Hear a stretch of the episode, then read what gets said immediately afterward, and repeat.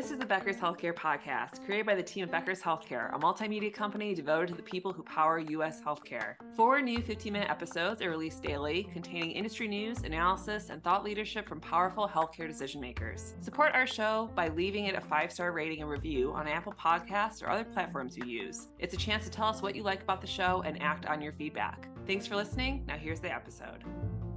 This is Scott Becker with the combined episode of the Becker's Healthcare and Becker Private Equity podcast. We're going to talk today about the, the Office of Inspector General just issued new healthcare compliance guidance.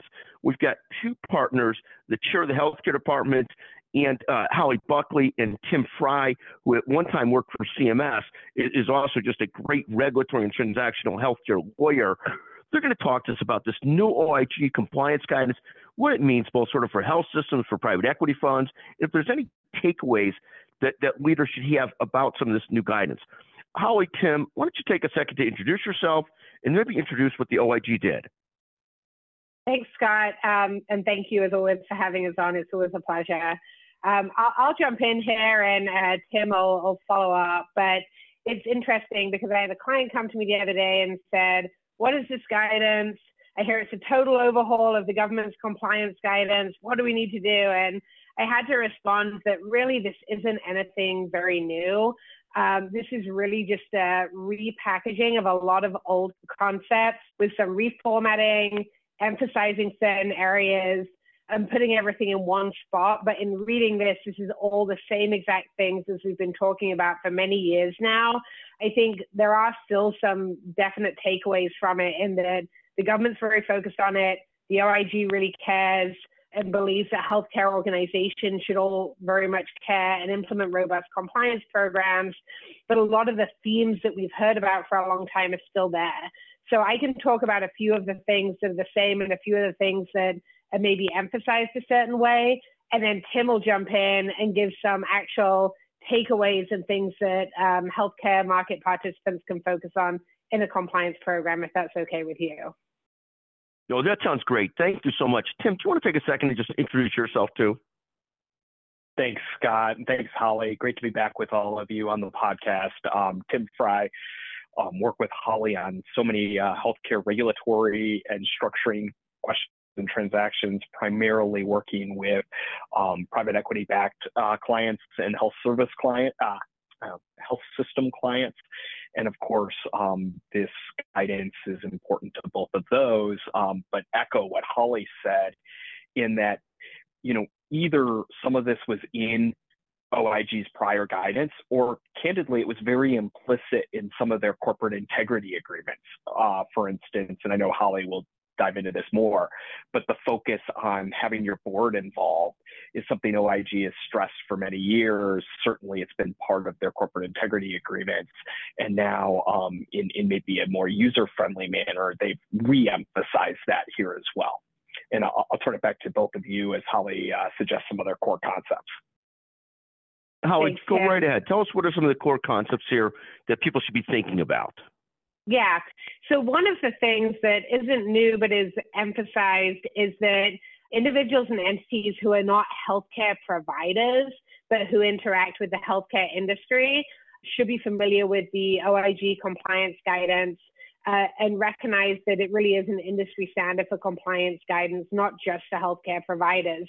So here, for entities such as healthcare IT companies, um, healthcare private equity funds and vendors that are heavily servicing the, the healthcare industry, they should all have a compliance program and concepts uh, embedded within their organization related to compliance in a similar way to healthcare providers. And so this, this has always been true, uh, but it's even more, I'd say, important and expected now that the OIG's been, you know, pretty explicit about it. Another one of the concepts that, again, has been there previously, but is emphasized throughout the guidance, is that of adjustability. And so, what's right for a small physician practice of a couple of physicians is going to be very, very different from a large publicly traded company or a multi state health system. Um, so, very much looking at how big is the organization and therefore what is the appropriate compliance infrastructure is really critical, and smaller healthcare businesses shouldn't feel that just because they're small, they can't address this. It's just the way that they address it can be very, very different. And the OIG has said that they're going to put out a lot of toolkits and resources in the same place as this uh, general compliance program guidance so that market participants can kind of look to OIG as a resource for implementing these programs. Um, and when you talk yeah. to Holly, when you talk to large health systems or private equity sponsored companies, how much focus is there today on these concepts like fraud and abuse, Stark Act, billing coding compliance, all these kinds of things that seem to get so much attention when there's so many big DOJ settlements and attacks and so forth. And how much focus is there today on all this stuff? Has become second nature for big health systems, or it still has to be totally prioritized? And then, second, along with that, with big health systems, so much focus on it seems like today, some on the antitrust, but so much on cybersecurity and other areas. How do hospitals decide how much time and effort to put into the energy in these compliance programs? You were mentioning cost benefit analysis, big systems, small systems. How do systems assess how much effort to put into these things? Yeah, I mean, I think health systems put a lot of effort into these things. And to your comment about is it second nature, I think in many ways it's very, it is somewhat second nature, but also very ingrained within their existing systems.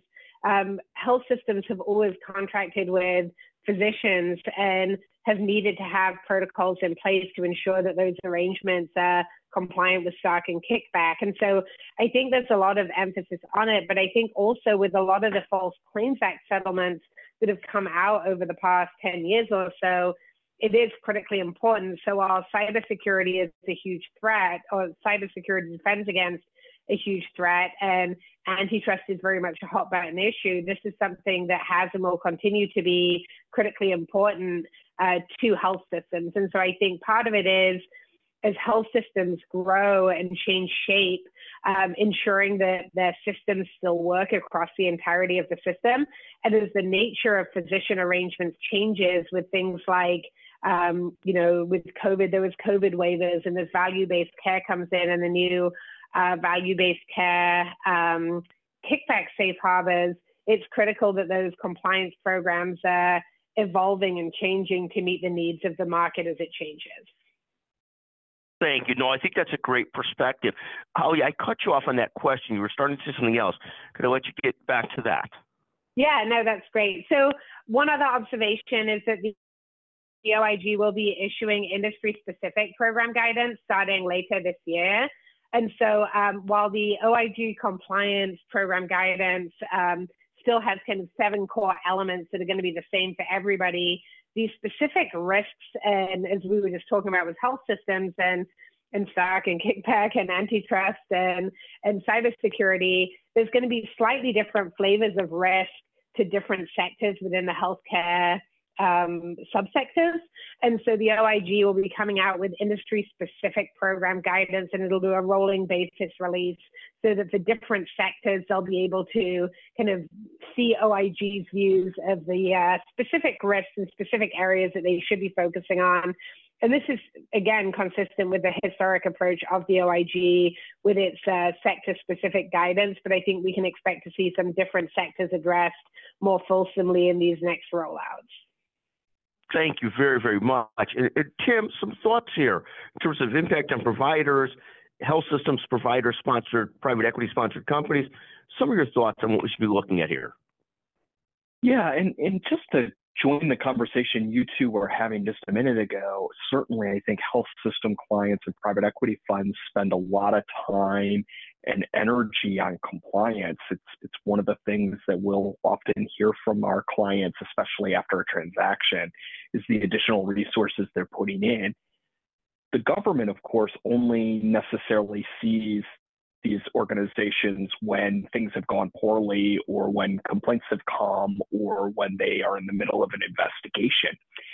And so they sort of see it from organizations where they don't think the compliance program has quite worked. And I think that's something to remember and keep in mind as they put that strong emphasis in place and reemphasize some of these things, as Holly called it, you know, not necessarily inventing new things, but saying, no, we really mean it. It's, it's important for, you know, industry participants to recognize that and think in terms of right sizing for their organization this guidance. Uh, Holly mentioned it before, but Scott, you know, something that I think we'll see a lot of in the next few years is just because you built the program today doesn't mean Holly gave examples of telehealth, COVID, but I'll also just throw in you go from a five physician group to a 25 there's probably a difference in terms of how much you should be scrutinizing your billing and coding and utilization review, let alone when you become a 250 physician group. So, so those are going to be things that I think OIG is focused on.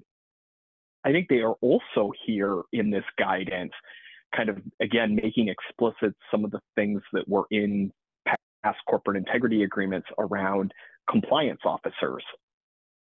OIG both says we recognize an entire compliance function may not make sense for a small group practice. Maybe you just need a compliance contact. But on the other side, they say, especially as an organization grows, we expect compliance to be separated from legal or billing and coding or functions that within the organization may be making risk decisions and they sort of want compliance to be independent and have a check on those. And so I think you see that kind of OIG trying to be practical, trying to give people flexibility, but indicate we really mean some of these things. As we've enforced separate compliance departments in our CIAs and other past work, we're sort of expecting that here as well. Thank you very, very much. And uh, Holly, anything you wanted to add to that as well? Yeah, I think just in terms of their organizational thoughts, the other thing that's really clear in the guidance is the expectation that compliance starts from the top down. And so uh, compliance really starts at the board. Ideally, they want the compliance officer reporting to the board, but also an expectation that in you know bigger companies with a CEO, that the CEO is really setting the tone for the whole company. So this isn't about having uh, someone with a compliance officer title who has a certain amount of duties. It's about setting the tone of compliance at the very top levels of the company and having it flow throughout. And that's that's a theme that's pretty clear. And I think as companies, uh, whether they're health systems, private equity funds, healthcare IT companies, are looking and auditing their current state of compliance, it's not just saying what boxes have we checked, but it's saying how does the culture of compliance flow through the organization and where does it start? Fantastic. Uh, thank you. And when, when you look at chief compliance officers versus general counsels, can you talk for a moment about how those two roles differ? Do they differ? You know, some organizations, you know, Cleveland Clinical, I said a chief integrity officer, chief compliance officer, right in the general counsel's office. How do those overlap or, or differ in big systems? Yeah, and I'll say a couple words, and Holly may want to jump in a little bit more too, Scott. I think what you see from OIG is a concern when it's all under one hat, that the lawyer is being asked, and we're asked this all the time, is help us think this through to achieve a business strategy. And their hope here is, you know, whether it's an integrity officer or a compliance officer or a compliance function, is okay, you've made your best arguments, you've positioned this well, you've drafted the contracts. Now let us take a step back and think about overall risks within the industry. How does this advance patient care quality? How does this avoid fraud and abuse risks? I think OIG's view is over time, as the organization becomes stronger, they really should be separate and it in, in compliance almost serves as an additional check. Um, certainly, you're right, Scott. In many organizations, um, the compliance function has come out of legal, maybe has reporting functions, but like Holly said before, I think you know a key theme here would be to say, okay, we understand that different hats, but make sure the compliance function gets voiced with compliance committees or reporting to the board or um, have separate trainings that's separate from legal trainings? How do we make sure we incentivize compliance reports. OIG gives the idea of maybe you give an annual award each year to the best compliance report given to the organization. Well, you know, again, how do we make compliance at the forefront of everyone within the organization, top down, reporting up, um, kind of both directions. So I don't know if Scott, if that fully answers your question, but I certainly something we see all the time is that tension between pushing the organization forward, achieving business goals in light of the law, and then having that separate check that kind of you know comes behind. I think that's where you see OIG stressing that and in in suggesting that at least for robust organizations, those should probably be separate functions. Yeah, and I mean just just to add one point, and that is uh, on the adjustability point. And a lot of companies are just not of the size where, from a cost perspective, um, they are going to have a separate compliance officer and general counsel. And often it will be an attorney serving in a compliance officer role who may also have legal duties. And so while this is very much the OIG's preference, there are a lot of organizations out there that it, it's not going to be the right fit for them to have those roles be fully separate. And there are strategies that those organizations can use to maximize the efficiency of both roles, even if one person is wearing two hats. Thank you. And where can people learn more about the OIG's new compliance guidance, or is there stuff that you folks have written on it as well? Where can people learn more about this? Yeah, so we've published an article called OIG's New Compliance Guidance 10 Action Items and 6 Themes for Providers. If you Google McGuireWoods and OIG Compliance Program Guidance, you'll find that article. There is a link there to the compliance program guidance, and you can then poke around the OIG's website and see what else they have out there. But all of this is available on the compliant on the OIG's website, um, along with the other resources that they're publishing as part of their toolkits. And Scott, if anyone wanted to reach out to Holly or I by email or on LinkedIn, we'd be happy to give the link as well. Um, my email is tfry at mcguirewoods.com, and I should be easily found on LinkedIn as well. Be happy to share um, links to both of those if helpful to your listeners. No, thank you very much. Holly, Tim, thank you for sharing your thoughts. OIG new compliance guidance, sort of a wrap up of what a compliance gives and given before, but reemphasizes the needs for health systems, private equity funded companies, others to take compliance very, very seriously on every level, starting from the top. Holly Buckley, Tim Fry from McGuireWoods, thank you so much for joining us on this episode of the Becker's Healthcare and Becker Private Equity Podcast. Thank you very much. It's so important for leaders at the top of organizations to keep learning, stay sharp, grow their networks. To help our audience better do this in a more simplified, personalized, and meaningful way, Becker's Healthcare has launched My BHC. It's your trusted Becker's healthcare experience and more with content, connections, events, and learning opportunities. Join the community free of charge at www.my.beckershospitalreview.com and we'll see you there.